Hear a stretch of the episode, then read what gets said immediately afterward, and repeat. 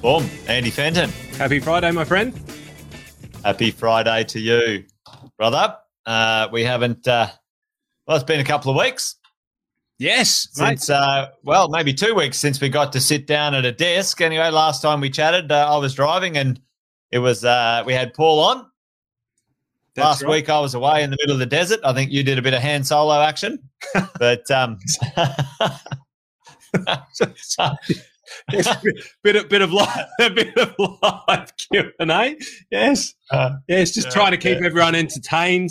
Jason, you know, That's it. uh, but here we go. Got a few uh, few regulars uh, rocking on back to the show.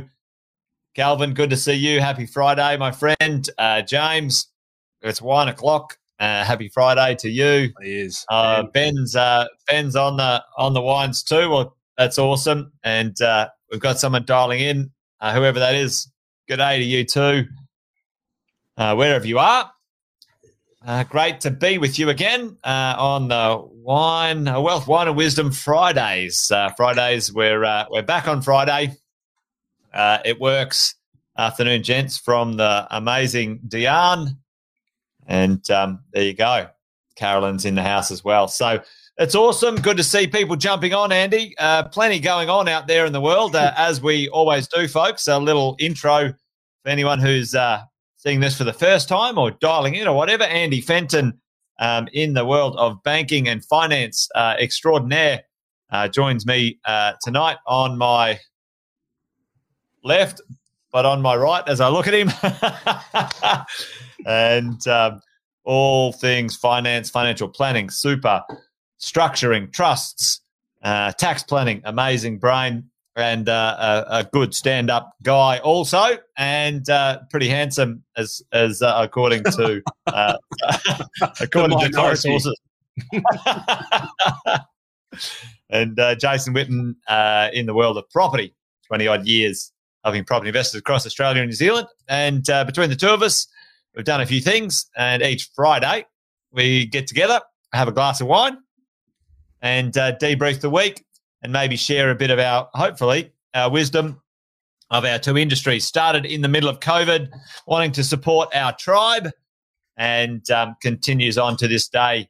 Really enjoying the uh, the world of um, sharing and uh, teaching, and uh, helping those business owners and property investors around Australia hopefully with uh, um, a little bit of wisdom when it comes to those things. So, good morning to you, or good afternoon to you, Jim, and uh, Graham. Evening, Graham's uh, always with us, and um, here's the go. Still watching the the crypto Andy slowly climbing. We'll talk. We might even uh, we might even do a few questions a bit later on about that one. um, Oh, dear. uh, as we roll in. But um, what we might do, Andy, if you if you can, because I know uh, we were talking about uh, a few things about what's in the news. I know you've got uh, a couple of things on your radar. Um, why don't you kick off this week? What's in the news? What we do, folks, just before Andy does, I just forgot to say, we do it in three sections. What's in the news? Uh, we think there's some things you should know and also questions. And Andy did a bit of the groundwork last week about getting a bunch of questions. So tonight we're going to dive into a bunch of those questions tonight. So stay tuned. Some pretty good ones on the radar um, across across uh, a bunch of people. So, but Andy, over to you, mate. What's in the news? What do you got for us? Well, firstly, what's uh, what's not in the uh, in the, the common newspaper news, mate? Uh, a little birdie tells me that uh, you're you're being uh, seconded to do some pretty high profile presentations here and there. It may not have made the, the mainstream press at the moment, but uh, but I, my sources tell me that, uh, that you've been doing a bit of speaking in and around town, and uh, uh, you know I had to do some calculations to to help uh, write a bit of a bio intro. I was told that it has to be wanky enough to be able to suit the uh, the the the the types of Collins Street bankers and uh, and Macquarie bankers of the world. So, uh, mate, I, I might ask a few questions about that. But one of the things that uh, that interested me in in giving a bit of feedback there is you and I have, have sort of looked back and gone, okay, well, in our respective careers, how much have we you know created as far as wealth is concerned for clients and things along the way.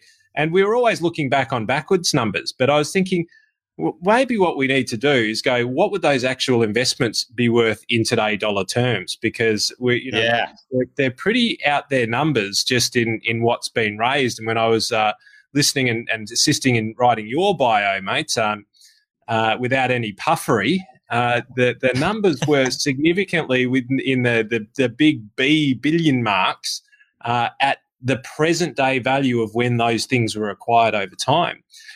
Mm. rather than uh, than have a uh, a swinging competition, mate. So t- tell me a little bit about some of these speaking things that you're doing around the traps at the moment. Uh, well, I got a bit of a, an opportunity to speak in front of, uh, let's say, um, your historical um, peers, Andy, the banking and the developing and uh, the infrastructure um, people in Brisbane. It was uh, it was great. It was today. There's a couple of hundred people in the room and uh, really got a chance to sort of have a talk to developers, uh, councillors, financiers about Brisbane and what Brisbane was uh, about to undergo and, and where they see the vision of Brisbane going. So I uh, got a bit of a call up for that today. It was excellent. I had a good time to, you know, it's it's not my natural wheelhouse, um, but uh, I certainly uh, certainly wasn't shy about giving a bit of an opinion or two about where I see developers going wrong. Um, and um, uh, supposedly they were very nice and said it was great. So uh, supposedly it was a good chat. Uh, but uh, yeah, it was uh, it was fantastic to do that in front of some you know some quite professional peers and uh, get some really nice feedback as well. So um, yeah, it, uh, uh, it was. Uh, you're you're, you're, nice. you're, nothing you're nothing if not modest, uh, from what I hear. And uh, mate, I heard that the brief was we need to find somebody conservative who won't necessarily tell us what they believe. They're just going to toe the company line, and then. they couldn't find anybody, so they came for you, mate. that's, that's, that's how the gig started. That's of no. course, not how it started. It's uh, mate, they're picking the cream of the crop, mate, and uh, they couldn't have had anybody better there. So, mate, that that is what wasn't in the uh, in the popular news.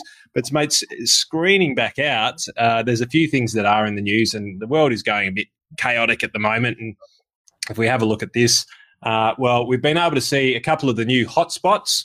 Uh, that have uh, that have come up uh, around the country. I love this little cartoon uh, quite literally some of the hotspots uh, in and around our, our, wonderful politicians out there. But for all of you, in all seriousness, who are with me in lockdown in in Melbourne, uh, Jason and I sending big hugs uh, out to all of you. We do have some tips a little bit later on tonight. In order to be able to give you some some some help along the way, and and we will continue to report on that because this is how it all started. But uh, if only those fires uh, were burning a little bit harder uh, in the cartoon and a little bit lesser on the streets, I think that we'd all be a little bit uh, a little bit better off. But of course, the main topic of, uh, of this week, Melbourne back into lockdown. What does all of that mean?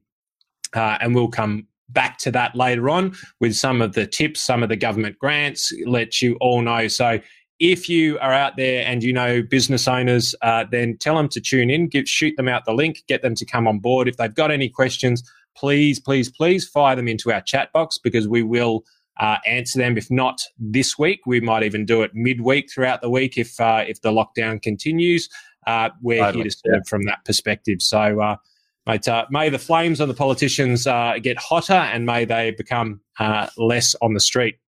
But uh, before we jump into that, I thought I thought we'd go to a bit of global news so that we, we don't start off with uh, with the, the sort of the what's happening in Melbourne because um, uh, we'll we'll sort of go into that in detail. But maybe maybe a bit of light-hearted stuff at the moment. Um, you know, your favourite company uh, or second favourite company, Jace. Uh, Tesla uh, down significantly today. Five thousand Tesla Model 3 cars uh, clawed back due to safety concerns. Apparently, Jason, uh, if you're not driving your car, then that car might drive off the road. And, uh, and apparently that affects the share price of Tesla. You can imagine if Ford and all of these other companies were judged by the same metrics, uh, then every single car company would be crashing. But quite legitimately, mate, uh, two, two main reasons for the, for the, the, the stock price coming back about 5% uh, today or last night. Uh, first was 23,000 uh, Tesla Model 3s, quote unquote. I'm not 100% sure that's exactly the number. It's, it's in and around there. Recalled due to safety concerns. And those safety concerns, yeah, right. in some aspects, do actually come from people not driving their car, uh, autopilot, amongst a few other things, but also, uh, which is the reason why I've got Sir Joe up the top here. Sir is the name I've given him, not the name that he was given by anybody else. Uh, but uh, the um, uh, that China have actually decreased the amount of Tesla cars that they've been purchasing uh, from Tesla down in a big way. So we've seen some uh, reasonable volatility in a in a love stock of yours, mate, which I thought you would be interested in. But um, Mate, a good time to buy in, double down on Tesla. That's what that's that's the go. Just reminding everybody that this is not a stock uh, tip uh, advice. It's certainly not from Mister Witten's side of the equation. But uh, love, love, Tesla. It's good. It's, it's good to uh, good to own. I do own some Tesla, and uh, I've, I've ne- I haven't bought it for the perspective of expecting good profits out of it, even though we have got great profits out of it. Uh, I bought it just because I love the company uh, and love the man. But I'm going to belt the man up a little bit uh, later on today. But uh, oh, this is a really interesting one, and it goes for the geopolitical stuff that people ask us about uh, quite frequently. But uh, good old Joe, Mr. Biden. Has has blacklisted now 59, I think it is 59 US, China stocks so Huawei is uh, is in line with them, uh, and a number of other big China stocks that have links to uh, China. Uh, oh, what's it called? Intelligence and military operations. So this will be a really, really, really interesting one to watch because we talk about uh, we talk about cycles, and when a debt cycle finishes, which is where we should be at the moment, you go through yeah. trade wars, you uh, sorry, you go through currency wars, you go through trade wars, then you go through real wars. But perhaps the real war is is a little bit of a different beast at the moment. So this is something that uh, it's not a currency war, it's not a trade war. It's it's actually a little bit of a war of intelligence and data. So maybe that is the the new war that's going to be fought. Fifty nine stocks, mate. Fifty nine big names, uh, and they're linked to to China military or China intelligence gathering. It's going so, to be blacklisted so talk, in a month's time. Talk us through, Andy, how they blacklist it. Explain that more. Like, I get the idea. Yeah, okay, they're blacklisted, but like they're not allowed to be traded on on the stock market. You can't have Correct. access to them. They're banned out of the country. Tell, tell me, tell us, tell us all what that means. Well, I'm not sure that it's actually ever really happened to this level before. So I'm going to use a little bit of fact and a little bit of speculation here because I, I, have got other things that have been looking at a lot more depth than this, in depth than this. But uh, effectively, May 29th, January, February, March, April, May, June, July, August 29th, I think it is, 28th, 29th. Um, anyway, late August.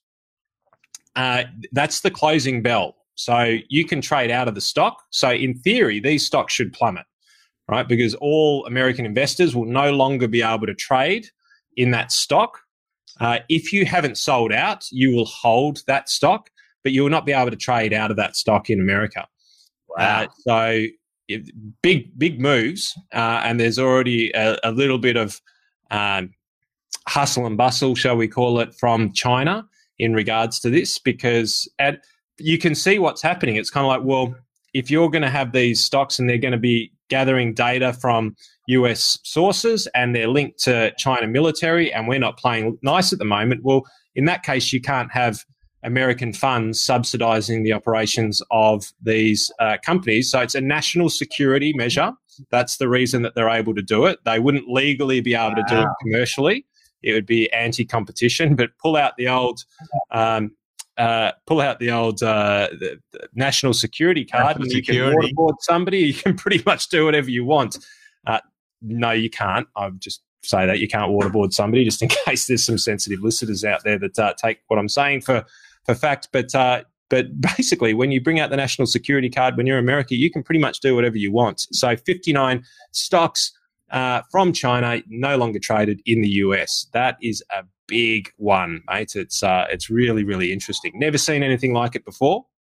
Um, not That's sure. Huge. Yeah, it, but what those people, the conspiracy theorists, the cryptocurrency uh, dealers, the people talking about hyperinflation, uh, the people talking about geopolitical threats. I mean, you and I know that diagram. I'm not sure if you've got it on call, mate. Uh, the the old uh, data um, versus conspiracy. Yeah, the data one. Uh, Give me a moment, caller. but uh, this, and basically, the, this is going to set people and the cat amongst the pigeons in a big way because people are going to read into it a lot more than what what is necessary to be read into it because yes. realistically yeah. it's a strategic move and it makes a lot of sense. But uh, the knock-on effects of this can be quite significant. So my my tip on this is you're going to see some mass volatility in uh, you know what i call conspiracy. That's it. Uh, so I maybe make that the uh, the old big one I love this is that data is just data. And at the moment, we're, we're getting some of the data and we're giving you the information that's out there. And the information is, uh, is, the, is the fact that, you know, these stocks are no longer going to be traded. Now, it may well be that some people have the knowledge that can link a few of these points together that say, well, they, they aid uh, US military, they gather data, so it's an intelligence company. So that gives you some insights, perhaps on the bottom left, that says that, well, if they're operating in Australia, uh, sorry, in the US, then they're getting money from the US and they're gathering data from the US and possibly using it against them. And maybe that's the wisdom that then says, well, we should blacklist the stock. But the conspiracy theory starts with a point of data and goes, well, this probably could mean this over here. And the next thing you know, you've got a pink unicorn. So, mate, I reckon there's going to be pink unicorns flying all Everywhere. around the crypto yeah. world, the gold world, the, uh, the, the the the futures trading, the uh, the mate, we're going to see some we're going to see some fun uh, in markets and in uh, in the the conspiracy theory world. And I say that, mate, and some parts of it might be right, right? But uh, but I think that we're going to see some large volatility in what I call the the media stocks. And and here's a new one, mate, so that uh, that is now really starting to gain momentum. Do you know what the newest type of, uh, they're like cryptocurrency stocks. Do you know what they're calling high volatility, emotional, kind of media traded stocks? They're called meme stocks. Meme stocks. Meme stocks. and uh, so, for those of you who want to check out uh, AMC, which is uh, which is in the news a lot, uh, that's been recently purchased by uh, just got divorced, largest one of the Amazon, uh, and uh, and who's the other one? GameStop, which is actually you know, s- stores of uh, of gaming like uh, GA GE games, GA games in Australia. It's like that over in the US. And these stocks have volatility that's off the chart. You know, get sixty percent up in a single day's trade, and then fall off the edge of a cliff based off tweets. So we now have the invention of a new stock out in the marketplace, and it is called meme stocks. Um, so meme, meme stocks. stocks. meme stocks, yeah. So uh, and where they get this from, Jace, is this, and and so for the current for the the cryptocurrency uh, legends out yeah. there, cop this. This is uh, this is absolutely what I've been talking about now for weeks and weeks and weeks, if not months. Check this shit out. Look at this. Bitcoin slides. Bitcoin slides after Musk tweets broken heart emoji for a token. Right. So let, let me give you the facts behind this. So uh, Bitcoin slid right after a tweet, a tweet from Elon Musk apparently hitting a potential split with the largest cryptocurrency. The latest post from the billionaire uh, uh, to buffet the token's price, the coin dropped as much as 5.4 percent and was trading at 36,980 as at uh, 7 uh, 7:05 p- uh, a.m. London time. So it dropped 5.7 percent, 5.7 percent, like that, on the back of a broken heart emoji tweeted by Elon Musk. Uh, this is. So you, I mean, you you've talked about this. You've talked about this before, and you and I have talked about the speed of information and uh, now emotion, right? The speed of information and emotion being being communicated, being transferred into the marketplace is is just at at, at tweet speed, right? At at lightning speed. and uh, you know it affects. It's affecting the market it just in crazy ways, huh? I reckon, I reckon, I reckon Musk is just sitting behind, going, uh, "All right, I'll buy and I'll tweet a heart. All right, I'll tweet a heart. Let's see what happens there. I'll I'll buy a billion dollars and I'll tweet a heart. Let's see if I can make seven billion dollars out of a billion dollars just by tweeting a heart." And the the irony about this, mate, and I'll, I'll wrap it up. I know I'm being a little bit satirical, but the irony behind this is he was using bloody Twitter, right? So let's have a look at the most socially unadvanced, not advanced, barely advanced social platform that there is, right? Like Yeah, Twitter. yeah, inappropriate. Yeah. yeah. it's words that is in a data feed, right? It is. It's got. There's no real complexity to it. So Musk is using a platform which is inherently inherently not a technically uh, challenging tap platform. Like there, it, there's not a lot to Twitter, right? And Twitter's Yeah. been trying to figure out how do we reduce our reliance on advertising income in order for us to be a relevant, you know, company. So, so, so, so a billionaire is using Twitter to tweet and potentially having massive billion dollar slides on cryptocurrencies, which are innately a complex, uh, you know, technology instrument.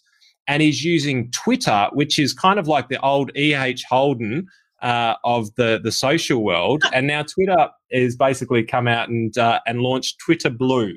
Right, so Twitter Blue, my friend, uh, is now the, the monetized version of Twitter, and I, I love this.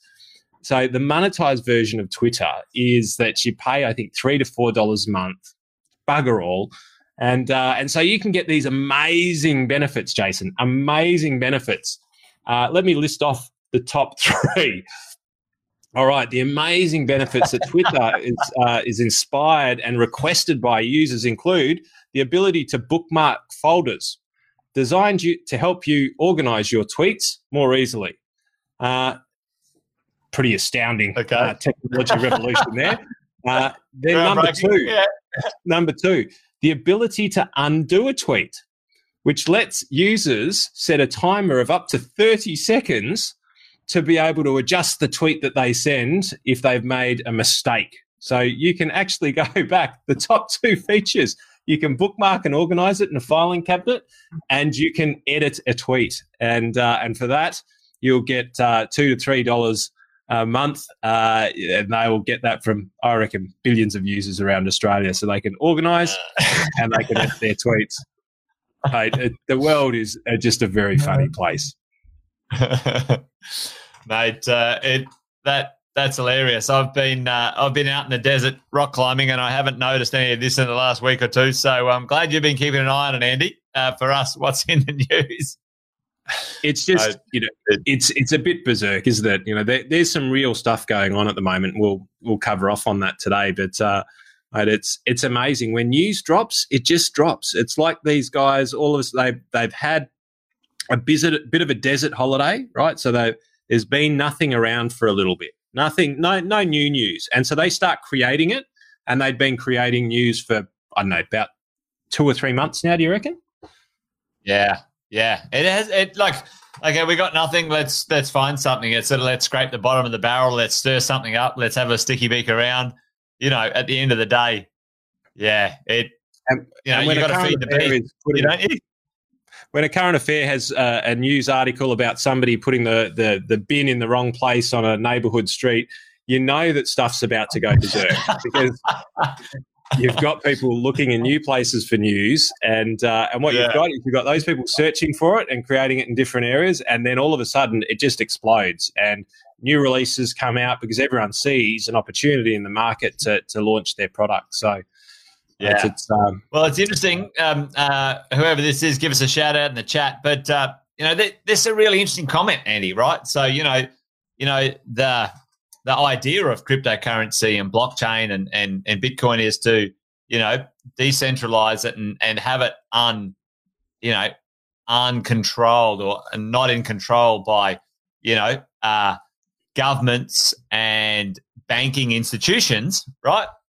But here's the thing now it's controlled by influencers maybe you know now it's controlled by the popular the popular masses. All right, now it's controlled by you know being popular. It, uh, whoever said this, Karen, but you know that's a great um, insight, potential insight. Maybe maybe it's one of those unicorns. Maybe that's uh, a, a data point too far a leap, but I like that one. I do like that one at all. That's that's some interesting thinking, some very interesting thinking.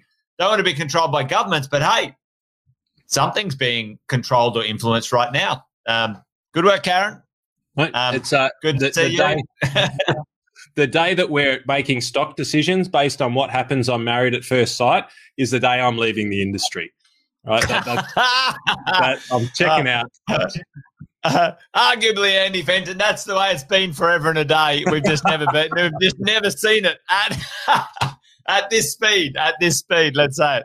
But um, you know, it's an it's an interesting concept, isn't it? That's uh, that's that's uh, it's yeah. Well, well, far out. Look, well, um, the reality behind it. Just as a quick, you know, serious point in that, uh, if you go to yeah. certain uh, coins, like different coins are affected by different people and different segments right? So if you go to Stellar as an example, they are affected by uh, by banks, by hedge funds, so on and so forth, because they're being utilised for the pur- that purpose. So it could be that you start to see some uh, that they're influenced, but by different sectors and different people and different powers within those sectors. And then it's your yeah, choice yeah. as to whether you you play in those areas of exchange. And um, because you know there, there have been you know um, Ethereum, Bitcoin blew up, uh, and they're they're highly volatile. Well, all of all coins are. But uh, I was listening to, and I know that we get some uh, some comments in and around this. And Karen last week from Central Coast, jumping into some of the questions, uh, said, "What's your take on the crypto market at the moment?" And I was listening to to Justin Sun, who is the founder of Tron. Uh, Tron is a is a coin that's out there, uh, and so listen to this for some statistics. Uh, reasonably new coin in in the coin uh, universe, and uh, it's gone from 100 million to 300 billion. Um, sorry, 30 billion, and it'll hit 100 billion this year, estimated. Global settlements, which is means that the, the exchange of money or the exchange of tokens or coins within this market has surpassed PayPal, the global PayPal exchange. So in Tron, which is not a big coin by any stretch of the imagination, the day the daily ch- changeover in in Tron coins is $10 billion versus PayPal, which is $2 billion a day.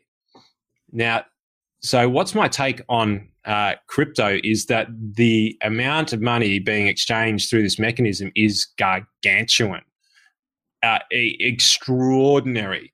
But here's the thing: so is the amount of money that goes through a casino. Mm. It, there, a lot of people talk about, and I'm not saying the two are the same, not by any stretch of the imagination. But what I am saying is that when when people talk about transaction volume as being a reference of quality, that is absolutely not the case because otherwise one of the one of the strongest commodities in the world is uh, 27 jason bet on 27 um, i'm not even sure whether that number exists on the roulette wheel.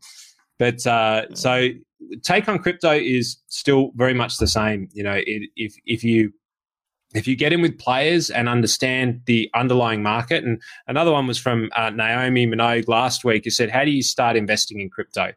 And my answer to how do you start investing in crypto is, is you start investigating it. You start reading about it, yeah. you start absorbing the knowledge behind it, you start understanding why was Ethereum built? You know, why is it different to Bitcoin? uh, you know, what is Tron and why was Tron built and why is Tron better or different than Ethereum? Where did Dogecoin come from? Is it really a joke that started off? Uh, and for me, that is where you start. And it's not sexy, but if you really want to actually be a, an investor of any degree of qualification, you just got to do the you got to do the groundwork because otherwise you'll be creating. I don't know if you read this one this one um, of recent times, Andy. I think I was sort of mentioning it to you, The Art of the Impossible.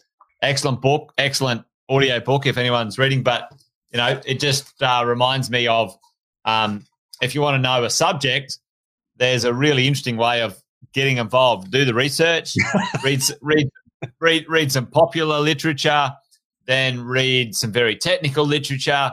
You know, get involved. You know, it might take you six months, a year to um, to understand the thing, but you're not going to be left behind. You know, at the end of the day, we are absolutely at, at the ground floor, if not well below the ground floor of the world of digital currencies and stuff like that. It's here to stay. You and you and I, like it.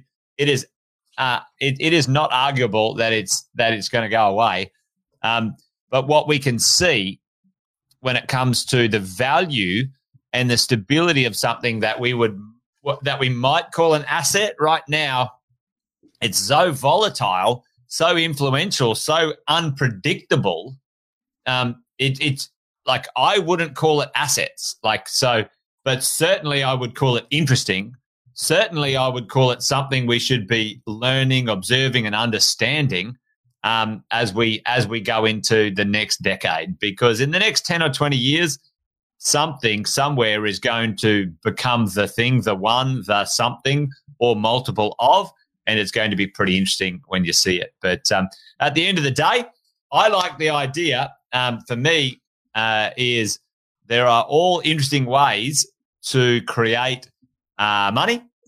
And, um, you know, one of them could be trading in and out of cryptocurrency. One of them could be crea- trading in and out of um, everyday currency, you know, trading in, you know, American dollars versus, you know, Australian dollars versus New Zealand dollars, dollars, you know, um, that's been around forever and a day. Um, it's a volatile game as well. So it's an interesting one. Um, that yeah, don't. Uh, it's a probably a new. It's a it's a spin on an old thing, but it's a new thing. If if uh, but the fundamentals are still there at the end of the day. Don't bet the house on it because you know something going up or down sixty percent in a day, gang. That is absolutely insane when it comes to your wealth. you know, uh, you know. I, I would go, listen, put 1% in there and get to know it, maybe um, and the 99% put it in the slow and steady wins the race. Um, yeah. For me, that, that's that's what I would do. You know, at the end of the day. But uh, it's good to see a few people uh, dialing in as we go. Um, we've got um, um, we've got uh, Kelvin. He's uh, he's investing uh, in 27. That might be a, a coin. Um, uh, g'day to Harry, big fella. Good to see you dialing in, brother. Um, all the way from Sydney. Yasmin's here and saying hello. Um, Graham's in. He's 200 bucks in, CoinSpot. And uh, that's good. We'll see how we roll. And um, yeah, I reckon this is kind of true. It could be considered a form of gambling. Uh, like I actually believe all all share markets are form of gambling, to be honest. Um, uh, and probably just it's probably fast and slow gambling. But anyway, we we could we could uh, wax lyrical on those things all day long, I, I would think. But um, maybe uh, I'll I'll uh, I'll change gears here, Andy, for sort of what's in the news in the world of real estate.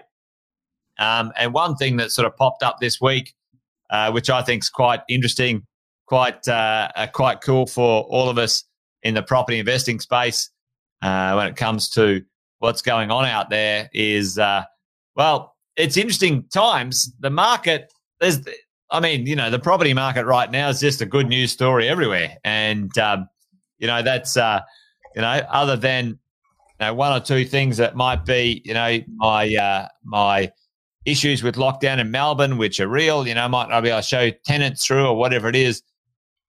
Wow, gee, I tell you what, the prices are rising, and uh, there's no there's no um, there's no sign of it slowing down anytime soon. Uh, and I mean, soon in the world of real estate is not one or two days when it comes to the volatility of, you know, Bitcoin or some other, you know, um, shares, maybe, you know, Tesla or whatever, a couple of tweets and you, you lose 5% of your value of your stock.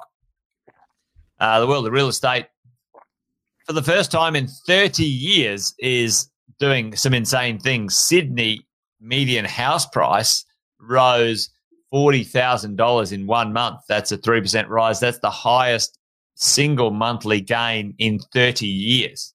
Wow. And um, so, you know, that's kind of cool. It's certainly not normal, gang. Um, this is extreme, extreme abnormal. And, you know, this is probably, you know, one of these, it goes from what's in the news to things you should know. Um, you know it is. You should know. know. If you yeah. just, yeah, if you've just started right now, this is not normal, gang. You know, for those who are buying property, you know, I've got people right now who've bought houses like first home buyers, Andy, and and uh, my brother and his girlfriend are one of them. You know, they bought a house for four hundred eighty nine thousand. The thing's almost worth five hundred fifty thousand. They haven't even completed it yet, and you know, that like well, what I hope is they don't think that that's normal. That like that's this this this moment in time is not a normal you know market in real estate. So, um, but if you do have this happening for you, um, you know now's the time to have a little look at. I, I did a little live this morning, little Facebook live about equity lock, making sure as your property values go up, you can lock in some equity so you have access to liquidity when it comes to your real estate. Um, real estate uh, can be you can you can lick you can have liquidity in two ways in real estate. One, you can sell it, but you end up with costs and um, and uh, you know uh, taxes associated to the sale, or liquidity. Um, you can equity release. You can increase your loans and have access to that money. You can do something with it. But um, it's an interesting time, Andy, right now. Melbourne and Sydney, even though Melbourne's in, was it the third or the fourth lockdown? Um, you know, the Melbourne prices are still very, very uh, strong and rising. Also, the Sydney prices um, absolutely going gangbusters. And that's one of the things that um, um, I have um, a look at um, when, when we have a look at. We've got a pretty interesting person. Here we go. I saw your face then, Andy. I saw your face. I'm like, what's Andy looking at? Somebody's done something weird. weird on. weird on. Anyway, there is some I, unique individuals yeah. out in this world of ours. Yeah. That's fantastic. I love that. I love that. All right. this is this is this is mostly a PG show. That's hilarious. Uh, Harry's Harry told us right. There's a 15th lockdown right now. Um, so anyway, thanks, Harry. Um, it's uh, good to see you keeping track. Um, you'd expect the accountant to keep keep keep the numbers accurate, um, but uh, away you go. Anyway, on with the show, Andy. Please boy. Oh, that's hilarious. Oh, but you know what? Um, this is not normal. This is a not normal real estate market. So you know, everyone, just make sure you you you don't look a gift horse in the mouth. You take a few you take a few easy wins when you can get them.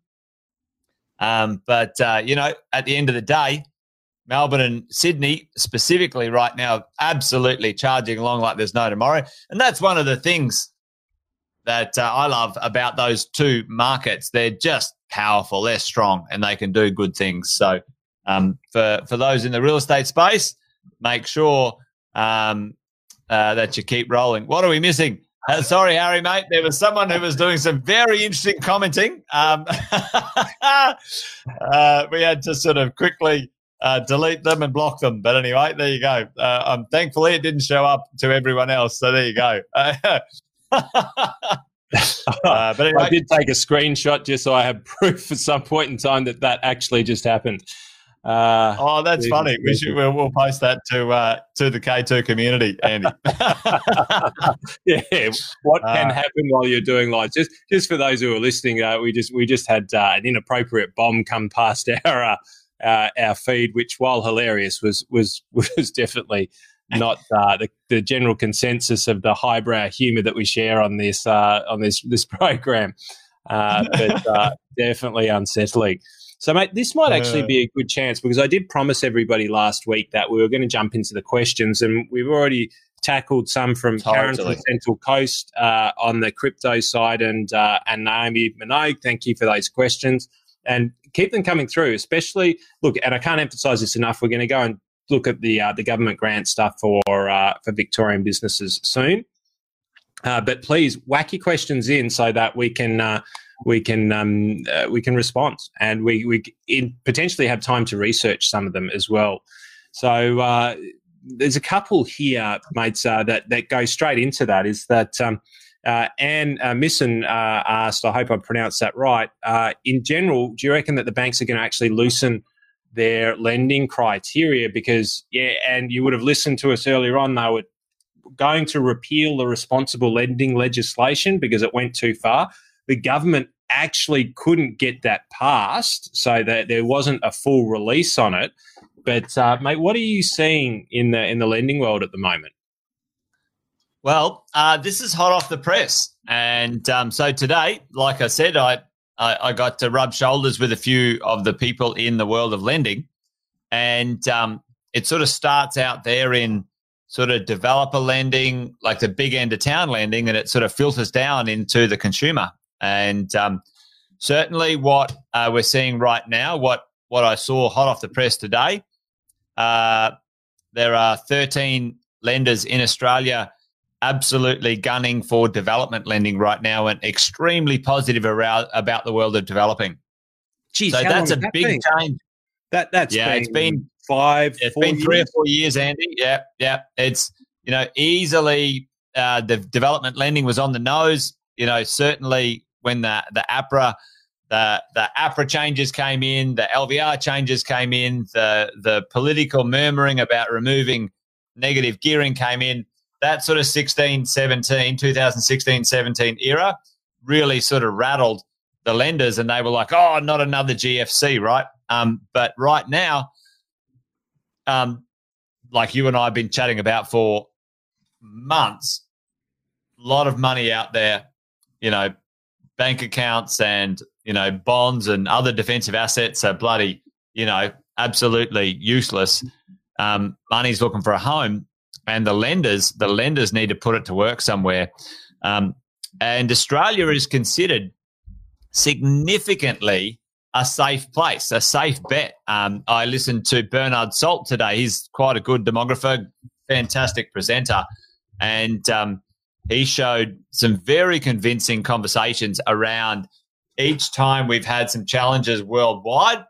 Australia has been one of these safe havens for money and um, and uh, play people to invest, and and uh, it's it's flowing right now. So developers. Well, every, every, other state apart from Victoria, because we've slipped to a double A rating because of our lockdowns. Um, soon uh, to go to a, uh, a single A rating, but that that's that that's really interesting, and you're probably going to continue on this track. But and if you are, just uh, maybe pull this back to the tail end.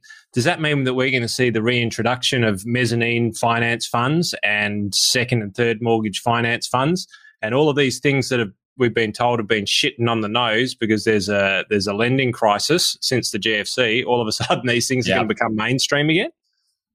They are absolutely on the menu and very high on the menu, Andy. They're already in play. Um, I think you just got to know who's in the know, but they will be mainstream. You, uh, I'm calling it again. You and I are calling it live on Wealth Wine and Wisdom again. You know, give it 18 months, 24 hmm. months. Mm. You are going to be seeing the the rise, the golden child, the the new kid on the block, which is the old kid on the block who used to be oh. here. he was here before. Oh yeah, um, he was here before. Don't worry about that. He's a bit fatter and a little slower, uh, but uh, he's yeah. certainly coming around again. So that, yeah, that, yeah. that that means good things for Macquarie. Macquarie operate the best in this space, and I reckon, I reckon, and I know you won't reveal, but I don't know.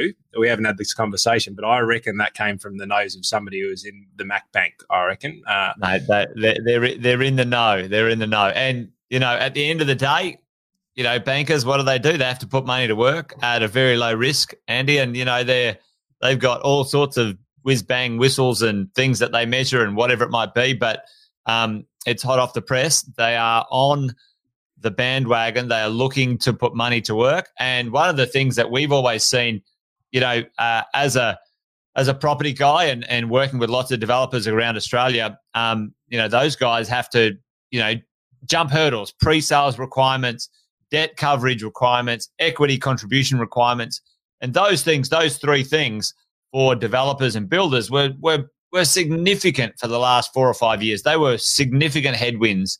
And it's one of the reasons that our development pipeline in Australia has literally plummeted to record lows. Um, but uh, the lenders they've dropped they've dropped those requirements. They you don't have to have you know uh, so many pre-sales. It's gone from eighty percent in some cases now down to fifty percent pre-sales. Um, debt debt coverage. You know they, they used to have to have hundred percent debt coverage in pre-sales. So now um, uh, there's a couple of the major banks saying, "Oh, we'll do eighty percent debt coverage in pre-sales."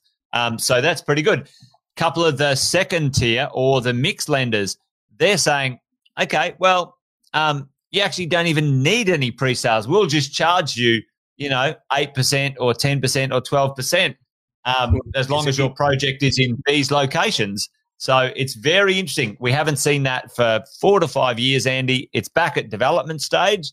And I believe it will flow into residential real estate owners and buyers in the next 12 or 18 months um, as well. I think that looseness well, will flow through. If they start playing in that game, that you and I need to have a lot more of a chat about this uh, off screen. But if they start playing in this game again, then there's a natural arbitrage between development and uh, and resi. Uh, yeah, and then they can start to make money. They can bookend it, and banks love to bookend stuff, right? The reason why they're no longer in uh, financial advice is because they can't take money on the way in and take money on the way out, in seven different places in between. But ultimately, banks kind of need to do this stuff. Sometimes they just go too far. But banks need to do this stuff in order to guarantee your deposits. It's this horrible cycle of, of codependence. But uh, if we're seeing them potentially come into this, that means to me two things. There's an incredible uh, there's an incredible uh, ability to jump into the into the private finance area, probably for a period of twelve to eighteen months, and then it's going to be back in the institutional world. Uh, and uh, when it goes back there, then a lot of the the, the lenders and the, the, the, the second tier funders are going to become third and fourth tier funders. So they're going to become, mm. so it's going to, it'll be interesting to see the rates they come in at. But it also makes sense, doesn't it? Because if, if you're exposed at the at the the front or the the back end, which is actually the investors and the completed property projects of which they're financing now, which is the full value of the asset, then there's the potential that they can come in and finance at a far greater interest rate, but then potentially have the security of having the undeveloped asset that then they can choose the partners to, to then do the value add from. And they haven't been playing in that space, not on both sides, I would say for about eight years, may, maybe, maybe longer. Uh, yeah, well, I mean, they were, they were, they were, you know, that was kind of the bread and butter just prior to the GFC, right? And the GFC made, you know, quite a mess of it. Um, but it, I was chatting to one of the bankers today, and they were like, "It doesn't feel like the GFC at all." Like no, you know, the GFC it does. yeah, yeah, yeah. Uh, this, I mean, and, but this is an interesting point, right? Because the GFC didn't start a year before the GFC. The GFC started uh, a decade before. Uh, and we're in very different times and very different velocity of money uh, times. Yeah. But it, it's an interesting recalibration point because when we talk about debt cycles, and, and you and I haven't talked about this since, you know, when there was nothing to talk about, so probably Christmas.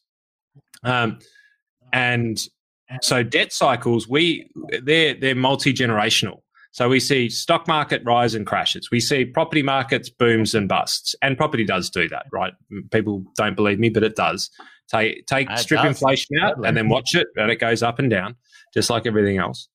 Uh, but the debt cycles are multi generational. You know, 50, 60, sometimes 150 years. And so supposedly we're at the end of a debt cycle. But if this is now if this is now being reincarnated, that would suggest that we've actually seen the end of the debt cycle. So I'm going to mm. make a, a, little suggestion here, and whatever day it is, funny Fourth of June, that if this June, start, call it out loud. Yeah, if this stuff starts to to to take off at a bank level, uh, and they're getting back into this playbook, that means that the debt cycle is now in a new, it's in a new cycle.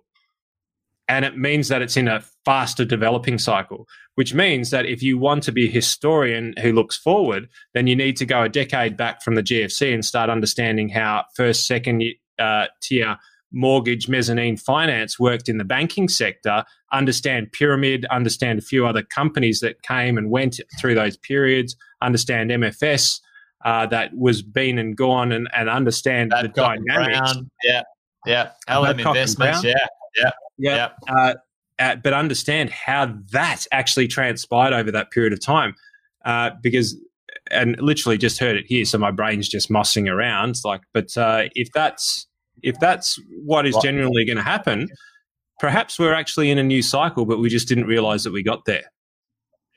Uh, and I think it's happened a little bit faster than everyone expected, Andy. Like I was chatting with a few people, you know, literally, you know, in Australia anyway, you know, everyone sort of woke up in February going, oh, well, the world hasn't ended. You know, we made it to Christmas. January was pretty good. Like, let's crack on. You know, I feel like the pace that's been set since February has just been absolutely manic you know, for for a lot of us. But um, Harry's got a good question here, and Harry, this is a good one, mate. Um, thanks for shouting it out.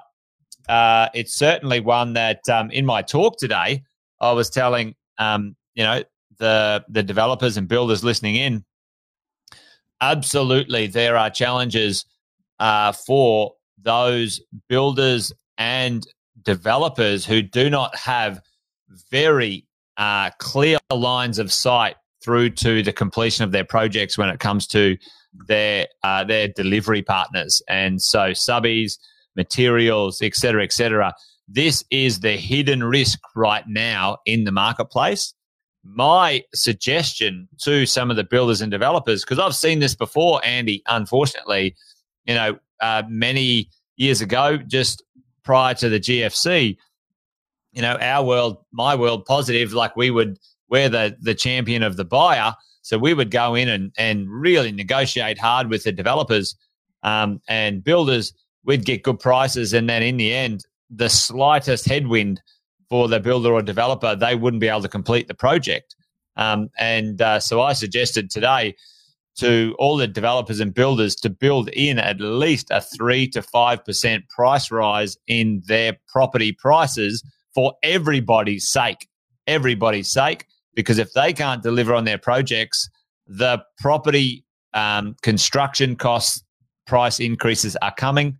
Harry, it absolutely is going to be passed on 100%, no questions asked. It's already being passed on.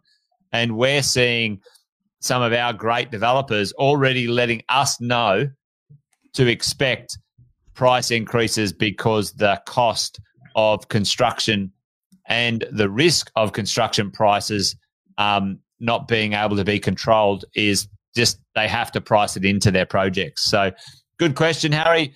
But if you've got some builders or some clients, mate, you know, I would be saying, gang, put your prices up 5% or don't do the project because you might sell it out now, but you won't be able to complete it. You know, that's, uh, but uh, Harry, happy to chat, mate, if you need um, at any time.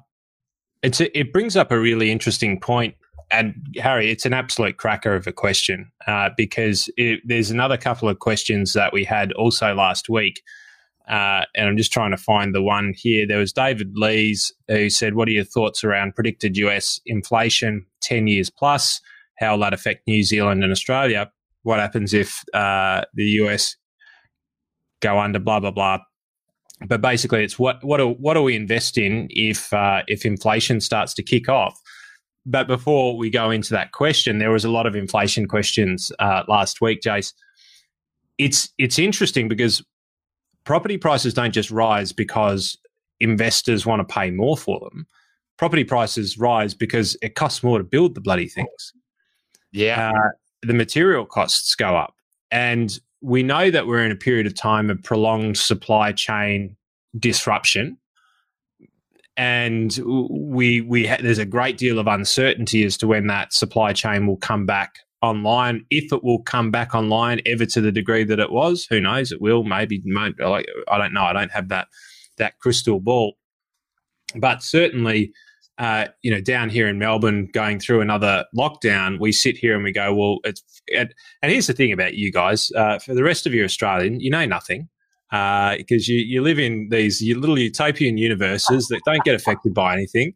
Uh, and uh, we, we call you the ignorant bunch uh, when you when you live anywhere else other than Australia, uh, other than Victoria. But what what we and I say that completely tongue in cheek. But uh. what I mean by that is that what we know here is we know uh, that uh, how quickly things can get out of control with bad regulation, uh, and how quickly that can stop productivity. Now, when we look globally, we see this all around, and, and regardless of whether Australia's done a good job or or not, or whether we've been lucky or not, uh, if you look globally, they're not lucky, whatever the case may be. Now, that supply chain of timber to us, that supply chain of, of, of materials to us, uh, that anybody who believes that they can see how that's going to run through, whether South America starts to export when they need to be maintaining it for themselves, anybody who tells you they know the answer to that is absolutely just smoking the ganja or, or something similar. because none of us fully know how that's actually going to transpire. It's true. But yeah if you've got not enough property or not enough investment returns, because in the share market's doing the same thing. You get 0% interest rates, you get something in the share market, but you take this as a result of it. Same thing. Right. So if we if we then go from a property perspective, well, yes, property prices are already going up from that dynamic, but they're also going up because the cost of actually producing these things is going up. And it's not going up for the reason that it has been for the last 20 years, because cost of materials was going down, cost of people was going up. Yeah. Right. So the yeah. tradies were costing more, the, the property developers and the marketing and all that stuff was costing more, but the, the materials weren't costing more. They were actually costing less.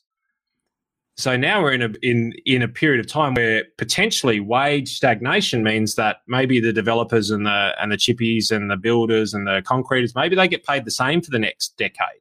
They they don't have pro- wage inflation, but the concrete becomes more expensive.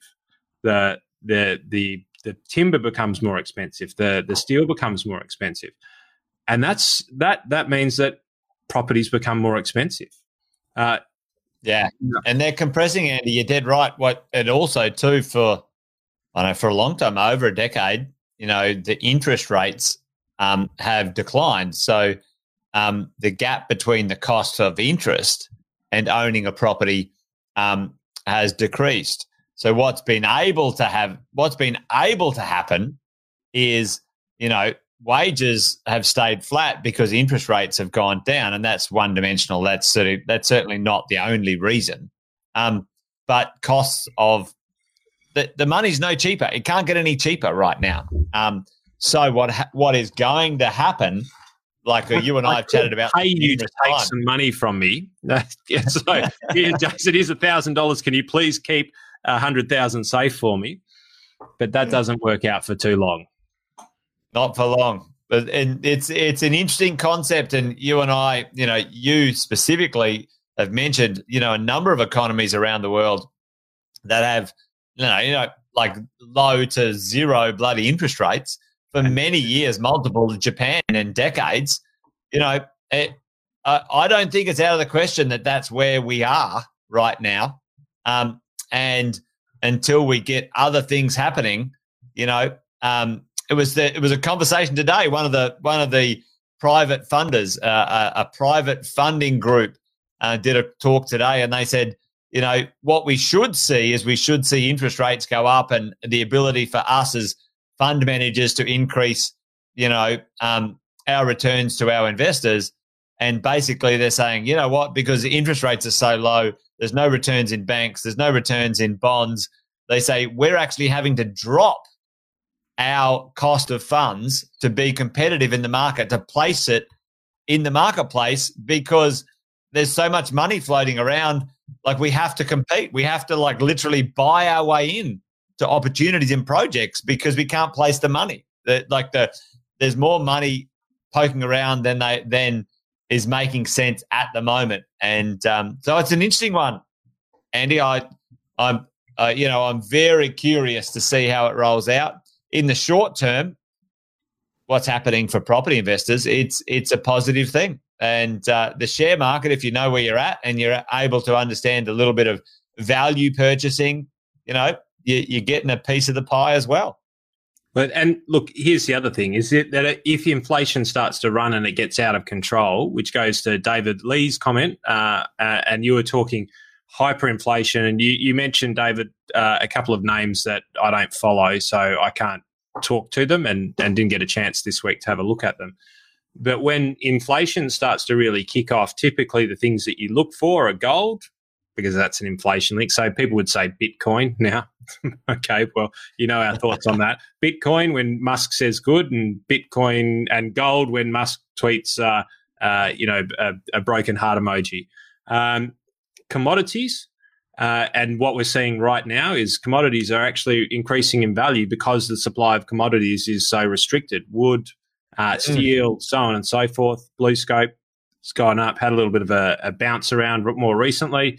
Um, so commodities, inflation linked bonds. Like if you honestly believe that uh, inflation is going to go and start to to trip like a car on NAS, uh, on, on on NOS rather, you know, one of those little four cylinder uh, cars, you know, the little Lancers, and you trip that little sucker up, and it just starts sucking. Uh, what, what's it called? The uh, carbon not carbon monoxide, but that laughing gas.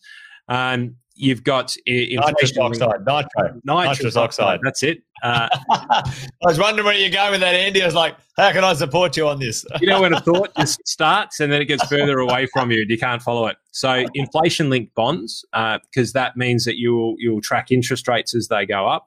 And here's the last one, and I'm not just saying this because I have uh, my man to my left or my right, uh, is real estate trusts and real estate because uh, grounded assets would tend tend to go up in those times of hyperinflation or inflation. But here's yeah. here's the one caveat, and and I, I always say this is that history doesn't repeat itself, but it's an incredible mimic. And it's when when there's the that that flow on effect where we go, inflation will happen. It's inevitable. When and to what degree, we don't know so it is good to be asking these questions and it's good to be planning and trying to understand it. But what you've got to be looking for if you want to be super astute, and I'm not saying that I'll see it, and I might not, I might catch it a little bit too late, uh, or, or, I might just catch it as it's already you know launched. But um, I will get it. But uh, but you need to be looking for the way that it's different from last time. And that's probably the best advice I can give anybody is that when these things happen again, uh, it's how was it different than it was last time? And if you can see the mimic, then you might be able to get on the really good side of where it's going. Because at the moment, you'd be looking at you, you'd be looking at it. You go, well, it's not hard to say that it'd be hyperinflation. I'm not saying that it will be, but you look at property prices going up. You look at the cost of property production going up, and that the only the only thing that'll make property uh, production go down will be uh, deflationary wages deflationary wages uh, or material prices plummeting. You know, that's the only thing that's going to affect the property price here in Australia because uh, the demand is higher than the supply. Uh, and unless we start bursting out of the seams and going into desert or, uh, you know, out of, uh, outskirts, then we won't see that. So you've got to be starting to look at these other triggers to try and understand where it's at. And here's the thing: is if if these guys, if the banks start to get involved in um, mezzanine finance again, that is the beginning of interest rates starting to rise because that's them being able to play in the middle of the yield. And mm. uh, and when they start to play it, but it, it might be five years, could be ten years, Jason. It, it could be a very long time. But the fact that they're thinking about playing there is a really interesting prospect. Yep, absolutely. Well, um, probably a, a, good opportunity to put a pin in it, Andy. Um, it's uh, it's six thirteen on a Friday night, so um, um, I think uh, I think that uh, there's probably there's a bunch of questions actually. We can we can say we can circle these around for next week as well. Um, we got a couple of great questions here from Brian, another one from Allison, another one from Harry. So we'll put a pin in those guys, and uh, we'll circle around for next week. Uh, one more thing before you guys we go. Again. Yeah, go, Andy. Uh, so, for all of you business owners out there, or anybody who knows a Victorian uh, and is going to give them a great big hug uh, because it's not easy going through these periods of time, uh, there is a lot of uh, BS that's going around in regards to the government grants and all of those sorts of things. Uh, what I can tell you is go to this website. I won't put up my face there, Jace. Just leave it the way that it is, maybe, or, or whichever. but it's uh, yep. business.vic.gov.au forward slash grants. Uh, you can read it up there, guys. If you're in here, do us a favor, drop this link into the uh, the chat of each of our various different areas because we're coming to you from here, there, and everywhere. Uh, but here's the thing: is that it's not just for hospitality businesses, and it's not just if you are completely stopped from work. They are still working this stuff out, uh, right? They still don't know exactly what this is going to look like as far as a support program. So uh, if you know somebody who is in a small business in Victoria and they're, you know, then they're disrupted by this, please share this link with them. Please share this post with them. Tell them to go to the end. That's why we put it at the end. Just tell them to go right the way to the end so they don't have to listen to all of the amazing stuff. Thanks, Harry, for dropping it in the chat. If more of you can do that, drop that uh, that link in the chat for us. Go here. It is a place where you can get support.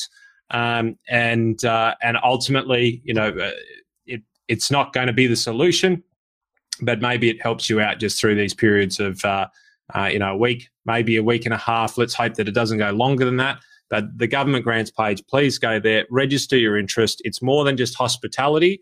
Uh, it is if you are affected and you can't go remote. If you're affected at any stretch of the imagination and you can't fully do it, please go here, have a look. There are some other terms and conditions, but we're more than happy to answer some of the questions. Fire them off to me and Jace. Uh, I just wanted to put that out there as a as a bit of a public post uh, before we put a pin in it, Jace, because uh, small business, you are you're in it, I'm in it. Um, we are the backbone uh, of the Australian economy. We we really should have more say than what we do because we pay the politicians more money than any other sector of Australia, and we need more Dead help right. than anybody else. And so, yep. please share the post with everybody out there who's a Victorian business owner get it in front of them. You never know. Just have the conversation, guys, because the amount of people who have, who have come to Jason and I over the time of Wine and Wisdom when we brought this up right in the beginning, who, who said, you know, I, I work with other business owners. We didn't know about these grants and we didn't think that we were able to, to get them. Uh, just, you know, share it because you, you never quite know. And if you don't ask, then the, there's a potential that a mate of yours may not be able to receive something that will be able to potentially help them out significantly. Help, so, uh, yeah, please pass it on. Absolutely, mate. Uh, well said, mate. Well said. Absolutely. Well, folks, um, great to have you guys hanging out with us. Andy Fenton, brother from another mother.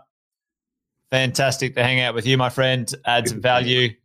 Um, and um, yeah, make sure you take care, folks, wherever you are. Um, give a thought to those who can't hang out and do the things that you're doing, maybe um, the Victorians and others around the world. Even though we live in Australia in a fabulous place, you know, thinking of uh, those who aren't in such a good place. So there you go, folks. Fabulous to uh, be back in the saddle. Uh, join us again next week. We're back in our mojo on Friday for Wealth, Wine, and Wisdom. Uh, that's it from us. Uh, well, what do we say? What's the go? Well, for now, it's good night from me. And it's good night from him. Good night. good night.